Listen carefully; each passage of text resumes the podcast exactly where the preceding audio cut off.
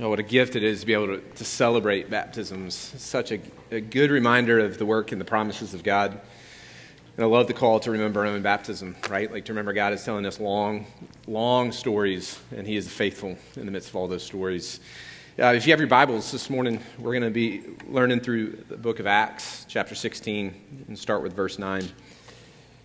By the way, my name is Brad Malden. I'm the community pastor at Trinity. Um, and what a gift it is to be able to to learn together this morning. I'm excited about what God has in front of us. All right, so starting 16, verse 9. During the night, Paul had a vision. There stood a man in Macedonia pleading with him and saying, Come over to Macedonia and help us.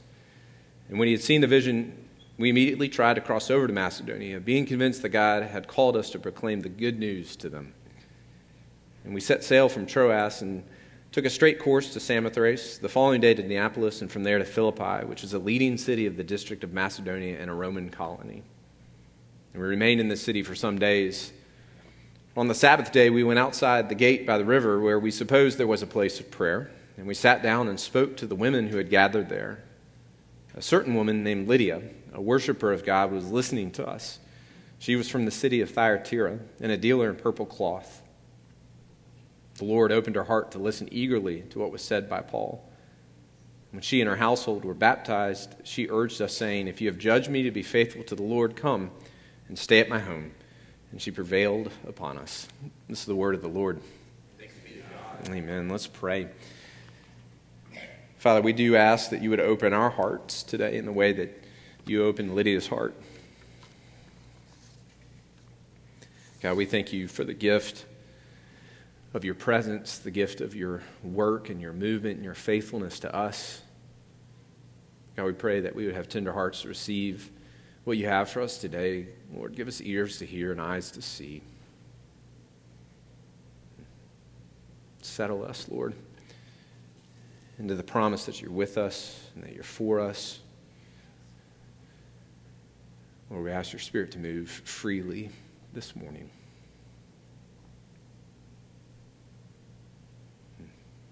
Bless us. In Jesus' name we pray. Amen. Amen. So you look at a text like this, and I think obviously you can spend some time talking about like maybe the nature of a supernatural vision or supernatural dreams, but that is, as I sat with the text this week, is not where I went. What I kind of saw was three things. Uh, and the first is that Paul had to wait on a vision. Let me put that up there. Paul had to wait on a vision. What we see happening before this text, like right up to this chapter 9, is, is that Paul had run into some roadblocks. Uh, he had a good friend named Barnabas, who was his partner in crime in terms of, of, spreading the gospel and going to different cities and telling people the good news of, of, the gospel. And they had come into some problems and they decided to part ways with one another. And then Paul finds a, a kind of a new protege to be able to take under his wing, a young man named Timothy. And they kind of set sail again and they started running into roadblocks again. And they hit these cities that the, it says the Spirit of God forbid them from entering. And so they started to sense of movement of God, and they started leaning in those places, but they kept hitting walls.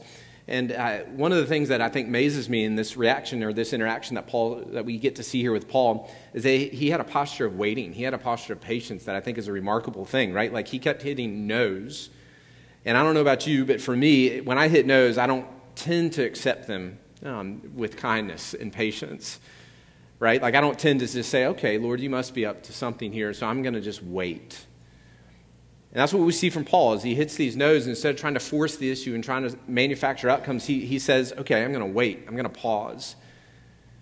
And in that posture of waiting is when he is able to receive a vision. And I think we can learn something from that. I think we can learn to develop a posture of patience so that we can receive the vision of God that then leads us to the work of God, because that's what we're made for.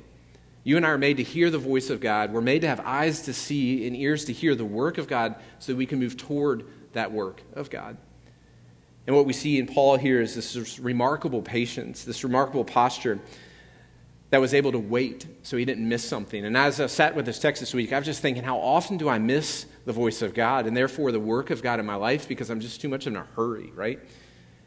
Like I'm too focused on where I am and where I'm supposed to be going that I'm just going to like blast through whatever it is that's coming my way so that I can get to wherever I need to go. And in doing so, miss the very voice of God, the very work of God that I'm made for, because you and I are made to hear from God and we're made to move towards the healing and redemptive work of God. That is what God is up to, and He's participating with us in that process of redemption and healing.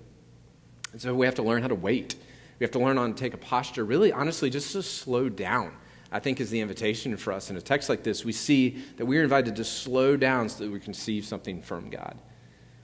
Yeah, I think about Moses and the burning bush, and I, I, don't know about you, but as I read and remember that story more than read that story, I always think of, you know, Moses is on a path, he's on a road from one point to another point, and he kind of like runs into this burning bush. And I imagine that it's impossible to miss, right? That you're thinking this thing must have been like a giant pyre that was impossible to miss. But what you see actually in the text, it says that Moses was walking along a path and he had to turn aside to notice this strange thing. He had to turn aside which meant that it wasn't in his direct line of sight. He had to have a posture slowing down enough that he's able to turn and he's able to see that God was up to something. And I think that he did that because he was able to slow down. He's able to reflect at this place in his life, this point in his life, he knew enough to not just keep his head down and move forward, he knew to reflect and to pause and to slow down so that he would see this burning bush moment, right? This moment where God was interacting in his life in remarkable ways. And you and I are invited in the same way, I think, to slow down. I had a friend who once told me that God is generally not going to compete for my attention. That He's generally not going to compete for our attention. That the way that we're going to hear from God is because we offer to Him a patient and a slow heart that gives us ears to hear from Him. And I wonder again just how often we miss the very voice of God because you and I are just moving too quickly. We're moving from point A to point B with like a reckless abandonment when God is inviting us to slow down. And I can promise you this slowing down is not going to just happen in your life. You're going to have to make choices. You and I are going to have to make choices to slow down. We are baked in a culture of speed and striving and proving. And so, for the reality for us to slow down, we're going to have to move against the grain. So when we make choices to slow down, what it's going to feel is like dissonance, right? Like it's going to feel like we're wearing Saul's armor, like we're in an embodied alien suit, or some like a sense of being outside of ourselves. Because when we turn and move in the opposite direction of the flow of culture, we're going to feel it. We're moving upstream, we're moving against the grain, whatever analogy you want, you're going to feel and experience a sense of offness in those spaces. And so to slow down is going to demand choices out of us. We're going to have to do with intentionality. It's not just going to happen to us. And maybe, just maybe, it will happen to us in the sense that it will force us to slow down, right? Like the no's that will come to us. The things that we don't control will come to us. But more often than not, what I have found is that I have to slow down on purpose. And over the last year and a half, as we sit in the midst of a strange two years at this point with COVID and the adjustments and all the ripple effects of COVID, I've, I've taken on two habits in my life that I've found to be really helpful for me to help me slow down and to hear from the Lord. And Chris talks about this one called the Examen. I have my own version of that, but the reality of what it is is this invitation to reflect, right? It's this invitation to take and to make space that forces us to consider and then to reconsider. And what I do is I just simply, at the end of my day, when everybody is asleep in my house, or else I just go by myself and I ask God, Where did I see you at work today, Lord? Where did I see you at work? And what I've seen over the last year and a half is that has developed a sensitivity in me that did not exist prior to this a tenderness to hear and to see things that I, I am convinced I would have otherwise missed and would not have seen a year and a half ago. It is because I slowed down and I paused to reflect, to see where the work of God is around me. And it's allowed me to see things and to hear things that I'm convinced I would not have otherwise seen or have heard. And it just created a rhythm for me to be able to create space Nothing magical happens in that space except I start to pause and reflect and to see the things that are already there. Does that make sense? It's not like something new happens in that space. It's just the simple fact that I'm now in tuned or attuned to the reality of what's happening. And that's what you and I are made for. We're made to see and to hear the work of God so we can move toward it.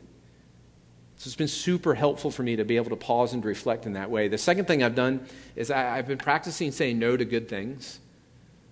Now, in our culture, we are an excessive culture, and that's just not, that's not like a cultural criticism type of thing. It's just the reality of the life that we live. We, by mere fact of sitting in this room, are like the wealthiest people in the world, right? And what that means is we have resources, and what resources do for us is they actually make us think that no is a bad thing. They make us think that no is something that we're meant to overcome or to work around. And just like Paul, where we're, learned, we're, we're actually meant to actually receive some limitations, some boundaries for us is a good thing because they encourage us to pause and they encourage us to slow down. We're not always going to receive a no, right? or we're going to think that no is our enemy. And the invitation we have as a people of God is to lean into the no, is to accept no as a good thing, but then know that we're also going to have to say no sometimes. It's not always the answer we're going to get, but sometimes we have to learn that it's the answer we need to give. No thanks. Practice that. Practice saying no to good things. And what you'll find is it helps create margins in your life. Help it creates some space for you to hear from the Lord. And again, it's against the culture, it's against the grains. You may look to your left and your right, and you may think, well, goodness, I said no to this, and that means that person is moving in that direction towards something that maybe is good. And that's why life with God is a life of faith, right? Like it is something that requires courage in us. But I promise you this you say no, and it will create margins for us to be able to live into the fact that hearing from the voice of God and moving towards the voice of God is what we're made for. And that's the second point that this vision that we receive from God requires movement out of us. It's going to require us to make a move. It did for Paul, right? Like Paul was literally asked to move. He was on one side of the Aegean Sea. He receives this vision. He goes to the other side of the Aegean Sea to a new place, a strange place. Ends up waiting for a few days into this moment of engagement with these women praying on the side of a riverbank. And then he sees a remarkable thing happen. God encouraged and invited him to move in the same way that I think it will be for us. I doubt it will be as, as kind of dramatic as Paul's was, right? Like this supernatural vision that he receives, this uproot your entire life to move from that point to that point, that feels a little out of reach, right? Like that feels like maybe that's just for some people. And I think for us, the reality is, is the dreams or the visions of the voice of God is actually probably much more mundane for you and for me it's more subtle for most of us. And maybe God will give you a dream and a vision tonight as you sleep that says move to whatever place. But the reality is, is right here and right now, you and I are fully capable of hearing from the Lord. And He's probably speaking to you in this exact place right here and right now, asking you to make a move towards something, asking you to make a movement in a direction, whether that's towards a person, a somebody, or a something. But I promise you, this is what God is doing. He is making, a, a, He's giving us a vision. He's given us a voice that we can hear and we can receive so we move towards the redeeming work of God. And yet we miss it, right? I think the reality of why we miss this, why we miss this movement towards people or towards something, is because the reality is, is we know that a move requires something of us. It's going to cost you and me something. It's going to cost us something. It's inherent in the idea of moving towards something that I'm moving away from another thing, or going to pick up something means I'm letting go of something. And in our worldly mind, the challenge that we face is that we live in a place of scarcity. We live in either or, zero sum games. The idea that if I move towards this inherently means I'm like lacking something, or I have to give up something, or to let go of something, or to pick up something, I have to let go of something. But in the kingdom of God, a blessing is abundant. And we sang that together, right? over and over again to give away blessing, to give away love, like a reckless sense of giving ourselves away, and to believe fully that God is going to meet us on the other end of that takes faith, right? It takes courage. We have to be full of courage to be able to give away blessing, whether that's to people or to things. So we have to ask God for courage to help us make those movements. We have to ask God to help us to move towards people knowing fully well that making a move towards relationship, and sometimes that's going to be fun and full of goodness, right? Like to bless people, to be able to bless a friend or your partner or a, a, a total stranger, to be able to bless and to give them something good. That is good, but there's no guarantee you're going to get anything in return, right? To give yourself away freely is an act of faith. And yet, God still requires us and He calls us to move in that direction. But sometimes those movements towards people are, are kind of scary, right? To move towards broken relationship is, is, is a pretty vulnerable thing to do. For us to move in, in a way that's going to be seeking forgiveness or asking forgiveness is a movement of vulnerability and transparency that says, I'm opening myself up to criticism here. Right? Like when I hurt somebody and I make a move towards them, I am moving towards an acknowledgement that I have done something wrong. And maybe for you, fully formed people, that's like a walk in the park and you think nothing of it. But man, when I move towards people that are in pain that I have caused, and I'm either seeking forgiveness or pain that they have caused in my life, and I'm asking, those are the moments of vulnerability in which I am full of fear. It's so intimidating to be open to criticism, to open to the possibility that I've done something wrong and I'm not perfect, to set aside my ego and my pride and this myth that I'd like to tell myself that I am mostly perfect, right? To move towards somebody, whether it's a blessing or a conversation, takes courage. And I wonder today, is the Lord speaking to you in such a way that He's putting somebody or something on your mind or your heart that is inviting you to move towards them? And like I said, it could be the person sitting next to you, it could be a friendship, a relationship in the places you live, the places you work, the places you play. Can you ask God to give you eyes to see and ears to hear this invitation and this movement? But know that it's going to ask you to demonstrate courage. That's just the way it works in the kingdom of God. And I wonder, for me, I know, and I maybe think it's curious for you too, if if God is actually stirring in your heart and He's giving you a vision, and yet it seems like too much. It seems too intimidating. It seems too scary to give up to whatever it is you think you're going to have to lose in order to gain something. But I'll, we've said this before, and I'll say it again that courage is not the absence of fear. Fear and intimidation, being a little scared, having your heart beat a little bit, you start sweating, your throat closes up. Those are normal reactions to the reality of what it means to walk in faith, to put one foot over the edge. But courage is not the absence of fear, it's the strength to move forward in the face of it. And so we need to ask God for courage. We need to ask God to give us His strength, to give us His ability and ten- His tendency to let go of something in order to gain something. Now, if you're wired like me, you may think that the way that you kind of overcome your fear is that you're supposed to grit your way through it right? Like you're supposed to just be tough and white knuckle your way through these things. And, and y'all, if that is your narrative, I just want to invite you uh, to take a step out. But before you do so, ask the Holy Spirit to come and give you strength, to give you wisdom, to fill you with His strength, to let you borrow His strength before you make that move. And I think you'll be surprised. I think you'll be surprised because this third point is that God works in unexpected ways. That vision doesn't always work out the way we think it's going to work out. Because of that, we often balk or we often hesitate. But I think what we can take away from a story like the one we're reading right now is that the invitation to open our hands to outcomes is actually the best thing for us. And we see this with Paul, right? Like that probably where he ended up going didn't end up the way he thought it would. So he gets on a boat and he goes across to a strange place, like I said, and he stands on a riverbank and it says he spends a few days kind of waiting. And then on the Sabbath, the day of worship, they go and they meet these women on the side of a river. And in particular, this woman who 2,000 years later we're talking about now, this woman named Lydia. And an amazing thing happens, right? Like she hears the word of God, she responds to the word of God, she's baptized, and her whole family comes into the story of God. And then the church is born in Philippi. And 2,000 years later, we're celebrating and remembering and being shaped by what happened 2,000 years ago in a strange isolated place in the world. I imagine that Paul was slightly surprised by that. You know what I mean? Like if I receive a dream and I think, well, maybe this is something God's calling me to, I'm going to move towards that. And then when I get there and something actually happens, I would be a little surprised, to be honest with you. I would be kind of, I mean, I think Paul's probably more human than not, right? Like if we saw the work of God to its fulfillment, maybe not like, yeah, I think I'd be surprised. Like I'd go into that space and be like, that was pretty cool.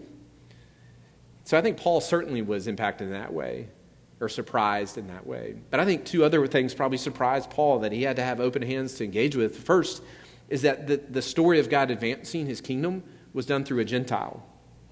Remember who Paul was. Paul was a Jewish leader, Pharisee, a pretty zealous one at that. And for him, he up to this point, the narrative in the story is that God's people kind of had a wall around it, right?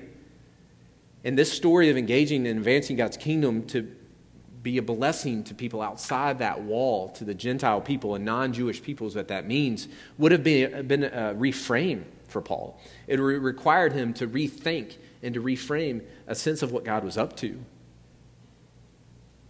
And the same would have been true for the fact that God's story would have been advancing through the life of uh, this Gentile woman. At this place and time, this was a patriarchal society. And so the idea that God would be up to something, would be advancing as something, it would make essential a woman in the story, or to be the, the, the, the female voice being the one that tells and advances the story of God, would have required a reframe for Paul. And what I think and see in this particular way is again, I don't know maybe how Paul felt. I don't want to put myself in position to think that I can guess how he felt about all those things. But what I do know is that Paul had to have an open posture to expect the unexpected, right? Like to be open to the unexpected outcomes of God required him to be comfortable with being challenged, with assumptions and his presumptions being challenged about not only the extent of God's love and reach and desire, but also his healing work like who God was going to love and how he was going to love, who's the story of God belonged to, and then what that story would look like in its manifestation, Paul had to rethink and reframe that entire process. And so he had to be willing to let his assumptions and his presumptions to be challenged. And I think you and I are invited into the same posture. I think Paul was open to surprises. I think Paul was open to surprises. And I think because of that, he learned to carry no assumptions and no presumptions. And you and I are invited to the same exact posture. We're invited to be open to the surprises of God. And because Paul is faithful to that and open to that, he got to participate in a pretty remarkable experience, right? Like he got to go and see God do something remarkable that 2,000 years later, a group of people in Atlanta, Georgia are talking about it.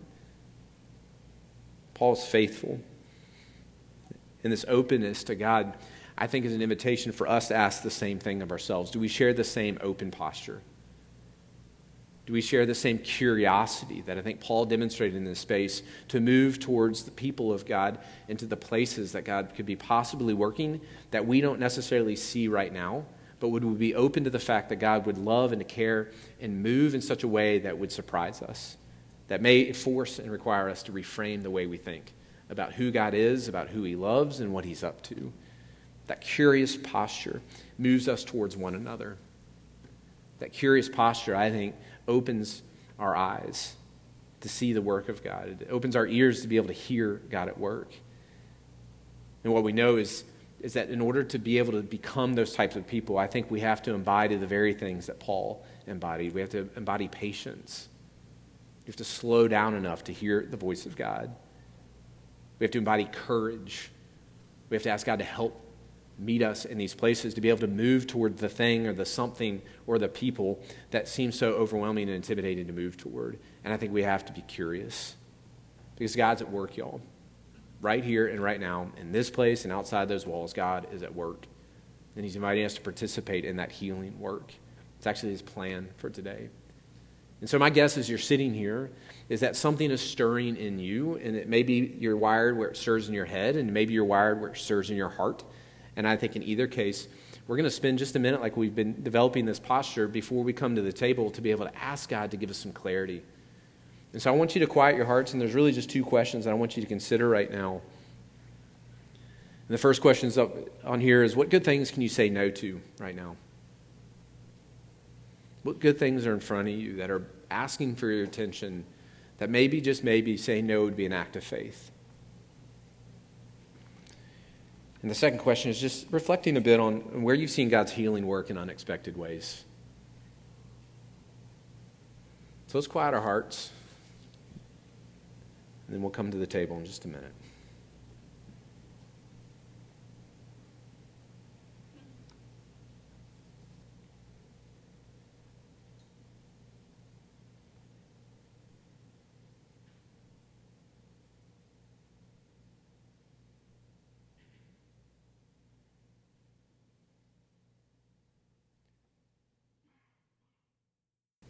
Father, help us see the things in our lives, Lord, that we can let go of and say no to, to create margin and boundary to hear from you. Fill us the courage to move forward and towards those things.